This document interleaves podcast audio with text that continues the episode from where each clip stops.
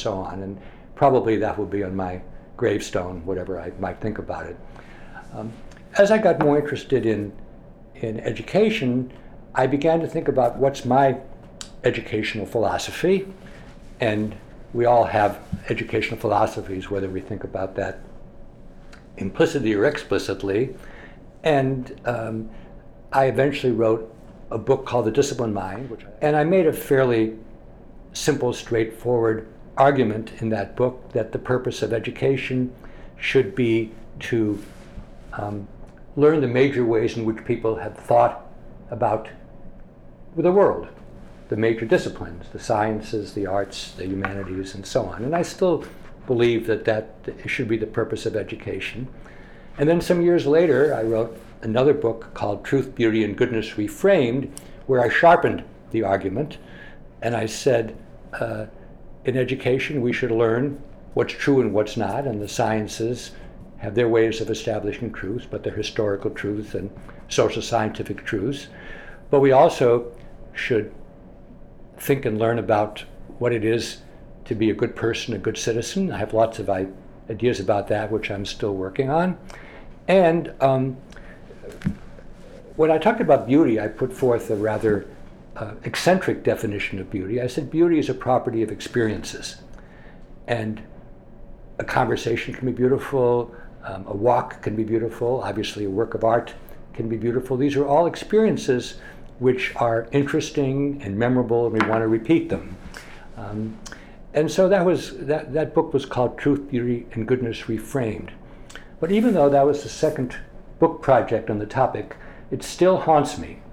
And so one of the things I'm thinking about as we speak is what can we do to make sure that people in the world actually have an education where they are informed and nimble about truth, beauty, and goodness. And a new way I have of framing it is between the literacies and the job listings.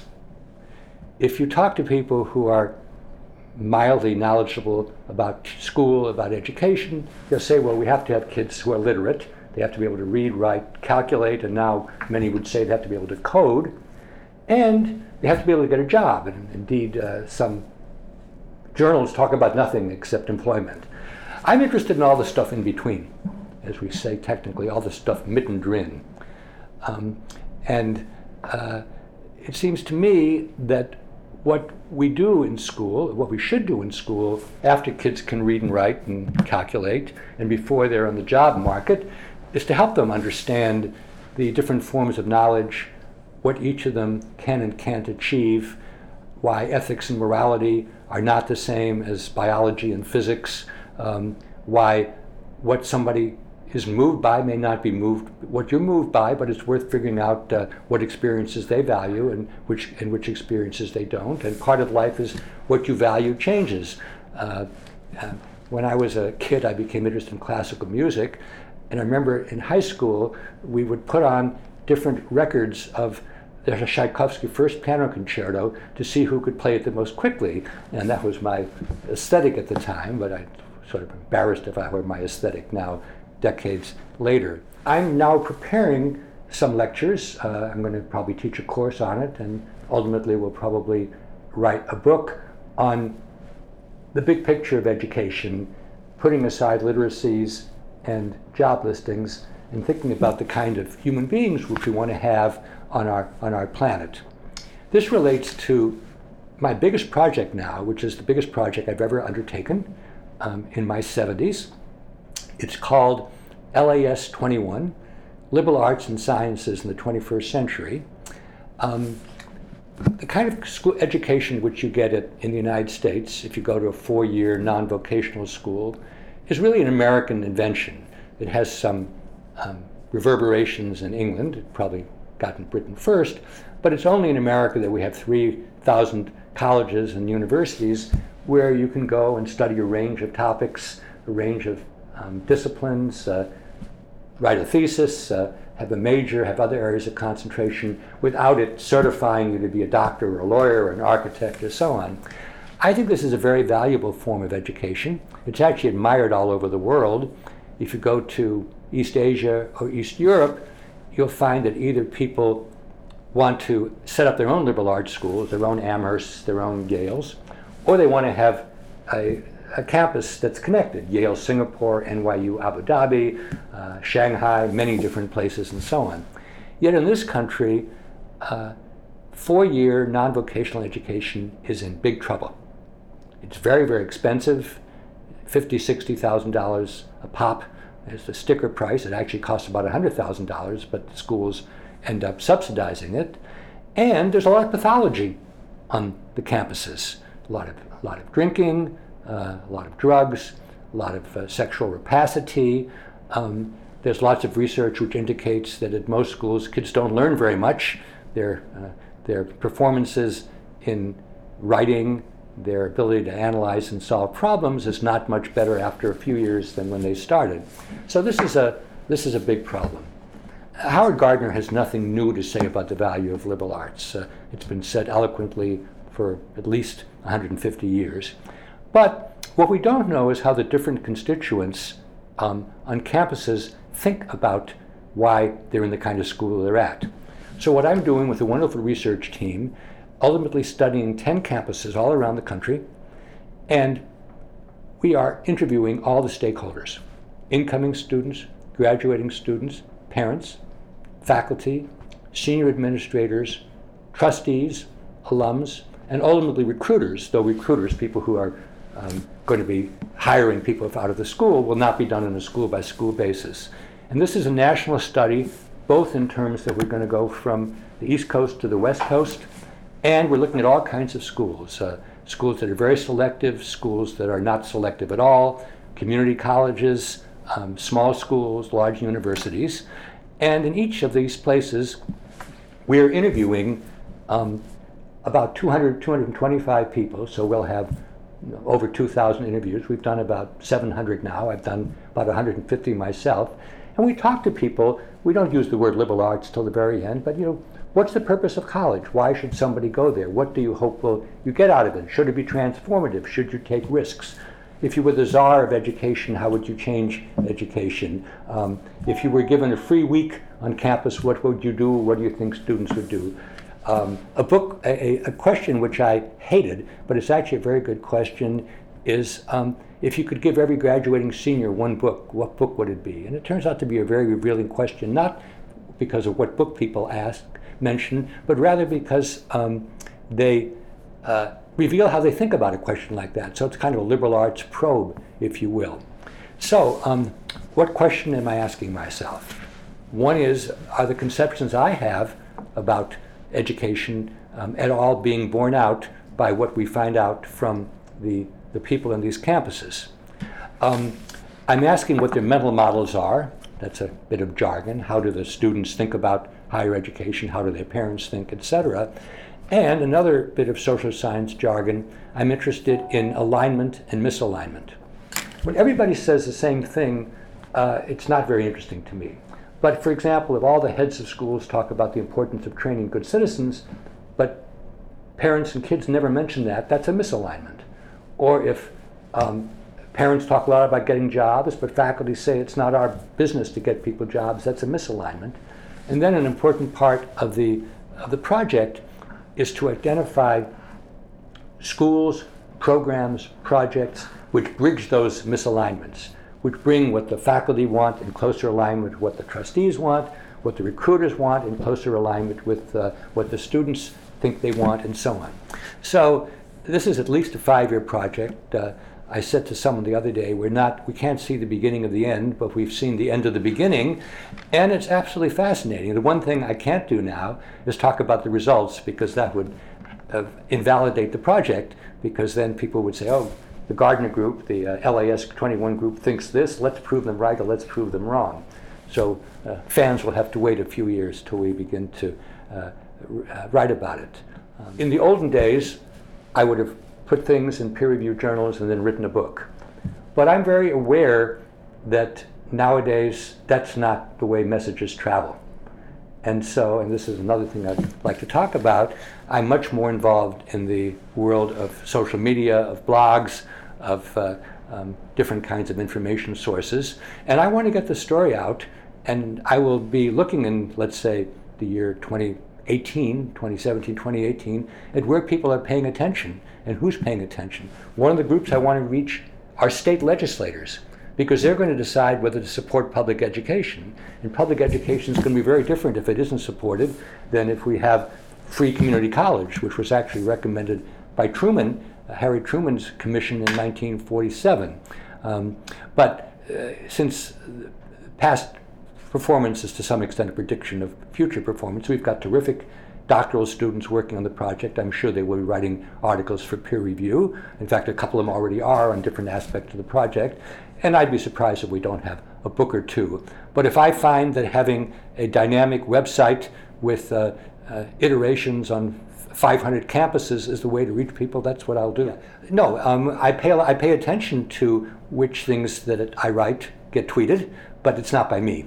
Um, sometimes it's by my kids, and sometimes it's by people who, who work with me. But uh, time is finite, and uh, uh, I don't think the best use of my time is to come up with 140 characters uh, six times a day. But if somebody else wants to tweet about that, that's absolutely fine with me. We are at a, um, a pivotal point now because starting in the 60s, the federal government had an increasingly large role in higher education and in education in general. Um, this was the Johnson era, the Elementary and Secondary School Acts, the different titles, and so on. But um, speaking as we are at the very end of 2015, I think the, the federal role is going to radically be diminished in the years to come because neither the left nor the right particularly wants it. Which doesn't mean the federal role was wrong, um, but I think politically there's going to be much less support for um, uh, any kind of attempt to have a national federal uh, policy. So, as you say, John, uh, the big players are going to be entities with lots of money, which are individuals who are very wealthy and individuals with foundations. Um, until now, of course, the Gates Foundation has been the biggest. But about a month ago, Mark Zuckerberg announced he was going to give 99% of uh, some kind of a uh, philanthropy money um, to uh, um, causes involved in education. And the very first thing he said was education which was more personal.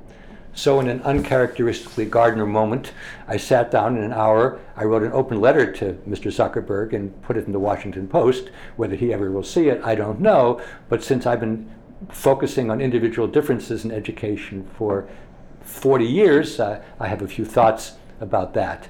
But you're right, um, it is going to be much more of a Wild West what sorts of things get um, tried in education. The, the notion that we're going to be all reading out of the same hymnal or singing out of the same uh, hymnal is, is, just not, not, not, not going to be the case. And it may, it may not be bad. Um, I mean, you know, Americans, American uh, federal system, um, you know, has been very uh, effective in, in, in, certain areas, but not in, I think not in policies of, of higher education. So let me tell you about another project um, which uh, um, I've actually been working on for 20 years, but it's taken an in- interesting turn. Um, with uh, Mike Csikszentmihalyi, who's part of the uh, Reality Edge world, and Bill Damon, who could be. Um, for 20 years, uh, we've been studying um, what we call the Good Work Project, um, but because that's metamorphized in various ways, we, we now call it the Good Project, and there's a website called thegoodproject.org. And the Good Project talks about good work, good play, good citizenship, good collaboration, good life, a whole bunch of goods. Um, originally, we were interested in how people could be both creative and humane at the same time because uh, they have rather different connotations, and the project was called the Humane Creativity Project. In fact, nobody knew what humane creativity was, so we changed it to the Good Work Project, and it got funded quite generously over a 10 year period. And then my colleagues moved on, but I stuck with it. And after about 20 years, um, I said, you know,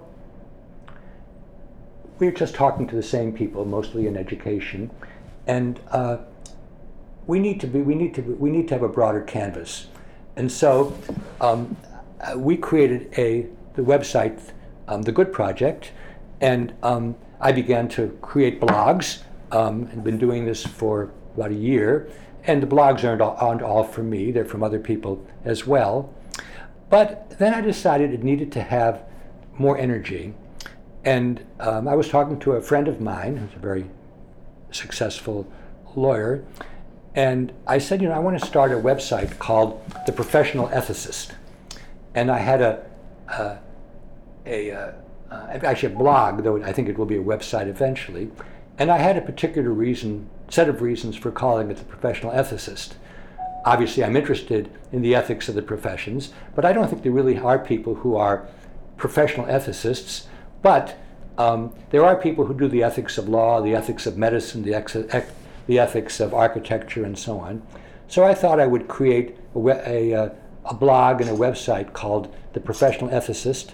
And at the time, the New York Times had three different ethicists writing every week, and I thought it was just ridiculous. Um, and so I was, in a sense, making fun of, um, of their enterprise. Now they have a single ethicist, uh, Anthony Appiah, and he's quite good. But what he does is he talks about moral questions in general, and I'm really interested in the ethics of the profession. So my friend said, Howard, you know, it's fine to blog, to have 600, 700 words, but you need to write a more significant piece where you kind of lay out your, your views in depth. And I thought he was right. So I wrote a, a, a an essay of about 5,000 words um, called um, Do the Professions Have a Future? And to myself, I called it the long telegram because um, George Kennan, the, uh, uh, the, the, diplomat uh, in 1946 47, wrote a long telegram in which he laid out his position about our relationship with the Soviet Union, the, the policy of containment. And while I have no pretensions that I'm George Kennan, I wanted to write something to kind of move the conversation along. And in the beginning of December, uh, the month that we're talking in, 2015, I posted my essay, and uh, the reaction has been more than I could have possibly hoped for. Many, many people who care about these issues have written and written very intelligently, um, either to me personally, and sometimes I've said, well, can I post this on the, uh, on the blog? And sometimes I've written directly in the blog. And um, I think I've got a conversation going.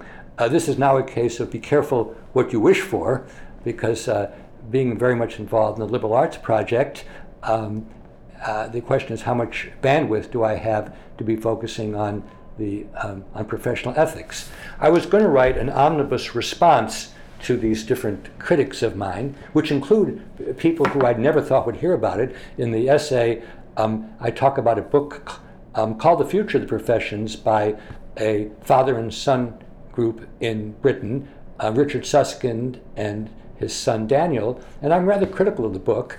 Um, uh, last week, I got an email from them saying, We've read what you've written, we'd like to talk with you, and so we're actually getting together early in 2016. And uh, I said, Your book's very important. And the reason it's very important is because it's gotten this conversation moving. So, anyway, to finish the sentence, I would hope that the blog would eventually have some energy of its own, so other people will contribute, people will respond to them. And like all these things, at a certain point, it'll lose its energy, and then I'll move on to maybe the blog on liberal arts and sciences in the 21st century.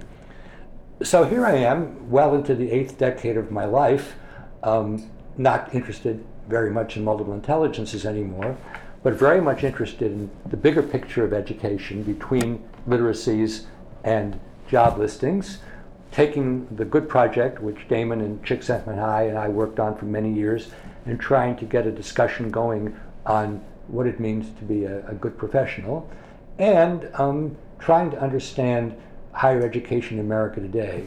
Because I'm well known in education, I'm lucky enough to get invited to um, meetings, uh, often in New York, of people who are the leaders of American education.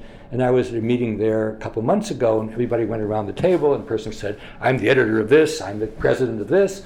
And I said, well, on the one hand, I have the least right to be here because I've just become interested in higher education. I've been interested for years in, in K 12. I said, but the other hand, I'm the man who know too much because I've read over 600 interviews on six campuses where people are really letting their hearts and guts out about what they think about higher education. And I think when we get our results out, a lot of eyes are going to be opened much wider.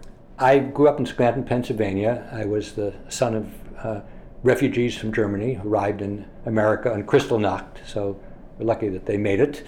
Um, I was a typical uh, Jewish boy who hated the sight of blood, so I was going to be a lawyer. Um, but I really became, to, became alive intellectually when I went to Harvard College in the early 60s. And there, this was like a kid, I was like a kid in a candy store. I took courses on every particular topic that I was interested in. I did pre law and pre med. Um, I uh, you know, was, uh, was really across the board. And then um, I met two people who had big influence in my life Erik Erikson, the psychoanalyst, and Jerome Bruner, the cognitive psychologist and I decided to do doctoral work in psychology, even though I'd never taken a psychology course. I, you know, my interactions with them were not in psychology courses. And yeah, I probably could have become a, uh, a card carrying uh, psychologist, but I took an unusual career path. First of all, when I was just beginning graduate school, um, I met a philosopher named Nelson Goodman, and he was starting something which he called Project Zero, which was a research project at the Ed School at Harvard. I was in the arts and sciences faculty trying to figure out what's an effective way to do arts education. And I found Goodman very appealing as a mind. He was actually Noam Chomsky's teacher and teacher of many eminent philosophers. And when he retired from heading Project Zero in 71, David Perkins and I became the heads of Project Zero. And that entity now exists. It's 48 years old. In two years, we'll celebrate our 50th anniversary. For 28 years, I was the director with Perkins. As a, when I finished graduate school, I didn't take a job in the psych department. I took um, a set of postdocs. Um, and then for 15 years, I basically lived really on my wits. I didn't have a faculty position. I got grants through Harvard and grants for the Veterans Administration in Boston, where I was studying aphasia and other kinds of cortical disorders. And um, I discovered that I was a perfectly decent psychologist. I have probably over 100 peer reviewed articles. Um, but there were many psychologists who were as good at doing experiments as I was. My talent, such as it is, was really in synthesizing, in writing books. I'm one of the very few psychologists who's more comfortable writing a book than I am writing an article. And, uh, and that school is really the right place for me because uh, people care that you do something interesting. Uh, they don't care how many peer review articles you have in a psychology journal. And um, in 1981, I got a MacArthur Fellowship. Uh, that was the first year, and I was the only psychologist to get one. And when I was interviewed by the Psychology Journal, I said, I'm sure I'm not on anybody's list as a prototypical psychologist, but I hope I'm on people's list as an interesting and good psychologist.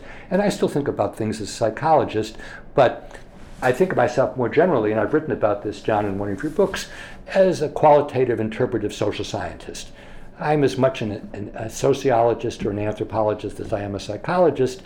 And while I love experiments and I'm always coming up with ideas for experiments, and my wife is a dyed in the wool experimental psychologist, I don't do that. I talk to people, I interview them, I try to understand what's on their mind, I try to write about it in a compelling way. And now I want to try to change some part of the world I'm not grandiose, but I wouldn't be um, setting up these websites and uh, um, raising uh, uh, consciousness about professional ethics and about other kinds of goods. And I wouldn't be working in the colleges and universities if I didn't want to make a difference. And Bill Damon, who I referred to a couple of times, said, said it very well. He said, if I could cure cancer, I would. He said, I can't cure cancer. He said, the most important thing I think I can do is to work on issues of how to help people have a sense of purpose and yoke it to important issues. And yeah, I think the people who um, go to Edge and the Reality Club, uh, read what you, what's written there, uh, look at the videos, are interested in ideas. That's what energizes us. That's what liberal arts is about. But I think most of us also want to make some kind of a difference. We don't have to be grandiose, but we'd like to leave the world a bit better than it was. And certainly that's as I get older, and I think as many other people get older, we think a lot about the, the legacy, not just in citations, but maybe in, in people who we've influenced in a good way. In 1994 and 95, Bill Damon, Mike Csikszentmihalyi, and I went to the Center for Advanced Study in Stanford, and that's where we came up with the ideas for the the good work or the project. Um, and shortly after that, they each left where they were. Damon moved from Brown to Stanford, and Csikszentmihalyi moved from Chicago to Claremont. And, and I said, you know, they got these job offers um, and they're going to get reinvigorated. Maybe I should move too. Um, but then, um, while I once flirted with one other school, I never really thought about it seriously because, in fact, I live in my mind. And for me, what's important is I come up with new ideas and new questions and uh, new projects. And I think I wouldn't be that different if I was in Chicago or in Brown or at Claremont. Um, however, I will say in this new project, we're going to be working in community colleges, we're going to be working in large publics. Um, we're already working in DePaul, a school I did not know how to spell, a very large Catholic school in Chicago. And that is certainly eye opening for me because I've been at Harvard for 55 years, and it's very hard to avoid being a bit brainwashed by what happens in, in, in Cambridge. Um, but uh, I did work for 20 years in uh, the Veterans Hospital, and that certainly exposed me to medicine and to people who I never would have met before. In the 1980s, I did a lot of research in China, uh, wrote a book about it. Uh, um, I've spent 30 years visiting a school schools in Reggio Emilia in northern Italy, which I think are the most interesting s- schools for young kids in the world. So I do occasionally get out of my. Uh, uh, I visited China a lot in the 1980s and then got very upset by Tiananmen and didn't go for a decade, but then I went a couple of times in the last decade. And I also went for the first time to India and did quite a, a tour, visited seven cities there. Um, China and India are, are enormous. And uh, you know, the century is going to be much more defined by what happens in those places than what happens in the United States. I think part of the uh, languishing um, emotions which we're seeing now in the United States is people who thought we were the only country in the world that was worth taking seriously are realizing that not only is it a much larger planet, but uh, their own demography is no longer going to be the majority in, in this country. Um, when I'm interested in, in higher education, my mind is really focused much more on Asia than it is in the United States. Because it may well be, and here I'm going to become very political, that our obsession with jobs and money is going to end up ablating a lot of the higher education here that I respect. You know, schools will go out of business, and there'll be just a few schools left where you can have a liberal arts education. But that won't be true in China. It won't be true in India. It won't be true in uh, Africa, and it's certainly not going to be true in Latin America. So um, I'm always interested in the fact that whenever I go to another country, the Minister of Education wants to see me and they ask me to speak to groups of leaders, and I've spoken in congresses and parliaments. I've never been invited in America by any political figure in education to do anything because um, uh, education here is so much political and it isn't about the quality of the ideas. I don't think that most of my books are bestsellers in other countries, but all of the education books immediately get translated into a dozen languages. Um, and frankly, more money comes from that than comes from the United States. Actually, I may have told you this. Jerry Bruner said to me 20 or 25 years ago, this Professor Jerome Bruner, Howard, the only reason we're getting published in the United States is so it can be bought in other countries and people will actually read it. And that's a bit of a flip comment. But yeah, I think what's actually going on is something, is something quite different. I don't think that, that it's politically correct to be interested in truth, beauty, and goodness. I think many people, and Sherry, the interest in Sherry Turkle's work epitomizes fear that young people today are so involved in their devices and so involved in comparing themselves with one another and so afraid of ever having a moment where they're bored that they're missing out on the stuff that's really the most exciting about living the kind of stuff that you know your, your your life is dedicated to giving attention to. And so we may not have the right words for it uh, we may not have the right platform, but we want to shake people and say, you know, there's a world out there, and you need to be curious about it, not just count and not just code and not just rank things in terms of return on investment. I think there's a there's there's a fear that young people, and as usual, America is in the forefront of this. Are and here's something that should drive you nuts. I was talking to a wonderful Harvard freshman, wonderful kid, about uh, four years ago and I was trying to interest him in something. He said, You know, Dr. Gardner, I'm not interested in questions for which there are no answers. And I said, That's the only reason for going to college. That doesn't mean you can't make progress, but if you're only going to take a course where they're going to tell you the answers, you should go to some other place.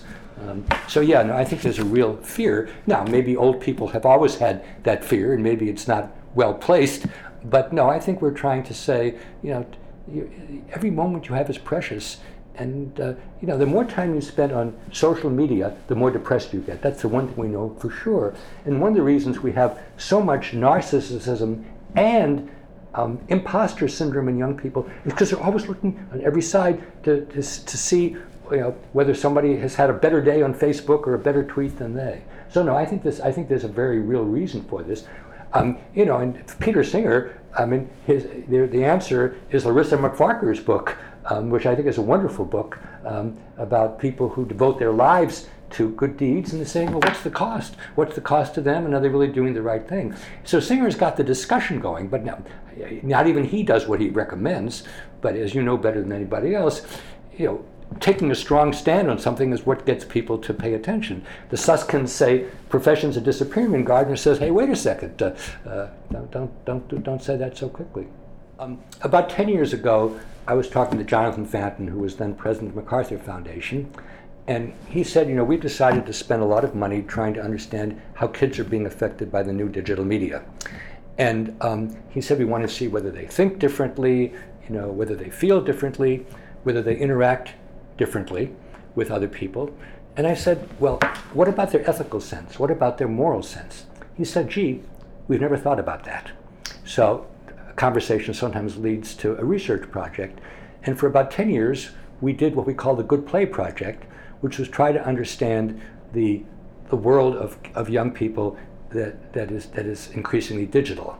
And um, my colleague, um, Carrie James, wrote a wonderful book called, Disconnect, called Disconnected about um, the ways in which um, when young kids think they're connected, they really are disconnected from so many issues that are very important. My colleague Katie Davis and I wrote a book called The App Generation, which got quite widely reviewed, um, in which we claimed that not only do kids only have an interest in something if there's, if there's an app, but that their life is what we call a super app. First, you have to go to the right school, then you have to have the right internship, then you have to get the right job, and so on right through life. And uh, we were quite critical of that. So for about 10 years, John, I was a kind of a voyeur of the digital world. But now, because of the blogs I've created, um, and because of uh, the new projects I'm involved in, I'm becoming much more of a digital activist and learning about that. If you'd asked me to predict whether this um, essay on the, the professions have a future would immediately get dozens of people write to me very intelligently, agreeing and disagreeing. I would never have thought that was possible. And so, that, so understanding the positive aspects of the digital world as well as the, the, the negative ones uh, is certainly something that, that is new for me. Also, what's great is um, I have uh, two kids who are in education. One is very technological, one is not particularly, and I learn a lot from them and how they how they how they see things. Um, I continue to um, you know, be excited by uh, you know, young people who join faculty um, or whose works I, uh, I read. One of, the, one of the questions one asks oneself is when you get a magazine or when it's something on the radio, what do you listen to that uh, you uh, haven't listened to before? And um, I was invited to New York, in New York to a meeting on data science. And I went to it in part because I didn't know what data science was. And um, the meeting was actually much more interesting than I thought. Um, I'm hardly an expert on it, but one of the questions they raised is, you know, we always thought in high school you should study algebra, but maybe you should study statistics. And we always said the next thing after algebra should be calculus, but maybe it should be data science. So I actually had an idea, which I gave to a, uh, a psychologist named Branton Shearer, uh, who is in Ohio. He's very interested in the brain basis of multiple intelligences, which I was interested in 30 years ago. But, you know, the difference between what we know about the brain in 1980 and what we know 35 years is, is enormous. I said to him, well, why don't you um, create um, some, um, look, work with some word clouds and take a look at scientific articles about the brain and see which ones of them mention music, which ones of them mention spatial perception, which ones of them mention social intelligence, and see whether they map differently on different parts of the brain, because that's something we couldn't even have conceived of 35 years ago. And he's done that, and it's actually provided some interesting kind of support for MI theory, and I'm encouraging to, to write it up. Um, but you know, the, the questions we can ask now with big data are, uh, you know, in many ways they're unbelievable. But in 2013, a couple years ago, I was asked, what's the best idea of 2013? And I said, the best idea of 2013 is big data, but it was also the worst idea. And the reason I say it was the worst idea is big data are useless unless you know what questions you want to look at, and at the end of the day, when you get the data, how to make sense of them. And any set of uh, data has an infinite amount of things you can say about it. You need to have, you need to be guided by an intelligence, um, both to come up with the question and to know how to make sense of the answer. And I think those of us interested in truth, beauty, and goodness think those are great tools, and you can't simply do it by looking at, at a ranking. No, I, I think that, uh, and this is hardly original with me, you know, the three great um, media technology changes were the invention of writing, the invention of printing, and the advent of the digital computer. Uh, and the changes of the earlier ones took hundreds of years to be manifest. But uh, I guess Moore's law is at work here. The changes in human beings are happening very, very quickly. Changes that are taking place now are ones that could not have even been envisaged um, except by science, science fiction writers. And uh, I going to use a trivial example, but I think it's, it's very powerful. When I was working on the app generation with Katie Davis, the book, I realized, and she realized, that most kids nowadays growing up in the developed society have never gotten lost. Because if they don't have machine, some kind of a device, their parents do, and they can find them. And, you know, getting lost for all of human history was part of life, and nobody ever got lost permanently. You got found. But that, that, that simple thing is, was, is very profound. Um, if there were a cyber attack, it would make no difference to me because I spent the first 50 or 60 years of my life, uh, I just, all I ever used computers for was to do data analysis. But uh, people who grew, people, so called digital natives, who were born in the last 10 or 20 years, would be completely um, out at sea if there was some kind of a cyber attack and all of the devices were, were crippled. Um, I read the same materials that, that, that, that, you do. I, I think that um, the notion that human beings are going to be replaced within the next century, I think, is, is, is, is, is, is, not, a sophistic, is not a sophisticated notion. But changes are going to continue at a very large um, rate. And to me, the big question is really an ethical question, namely, at which point do we as a human community stop making the ethical decisions and turn it over to some kind of an algorithm? Uh, and then, of course, and I'm going to write about this in, the, in, in my professional ethics blog, who gets to, de- who gets to devise the algorithm? Um, and I don't know enough about this to write about it yet, but I'm encouraging other people to do it. The people who are in charge of servers and the people who come up with the you know, the programs that we all use are tremendously powerful.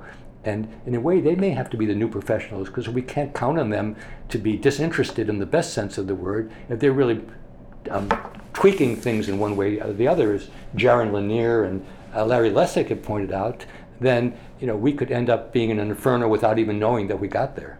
Well, you know, I have a my, my friend Marcelo Suarez Orozco at, at, UCLA, somebody who you would find interesting.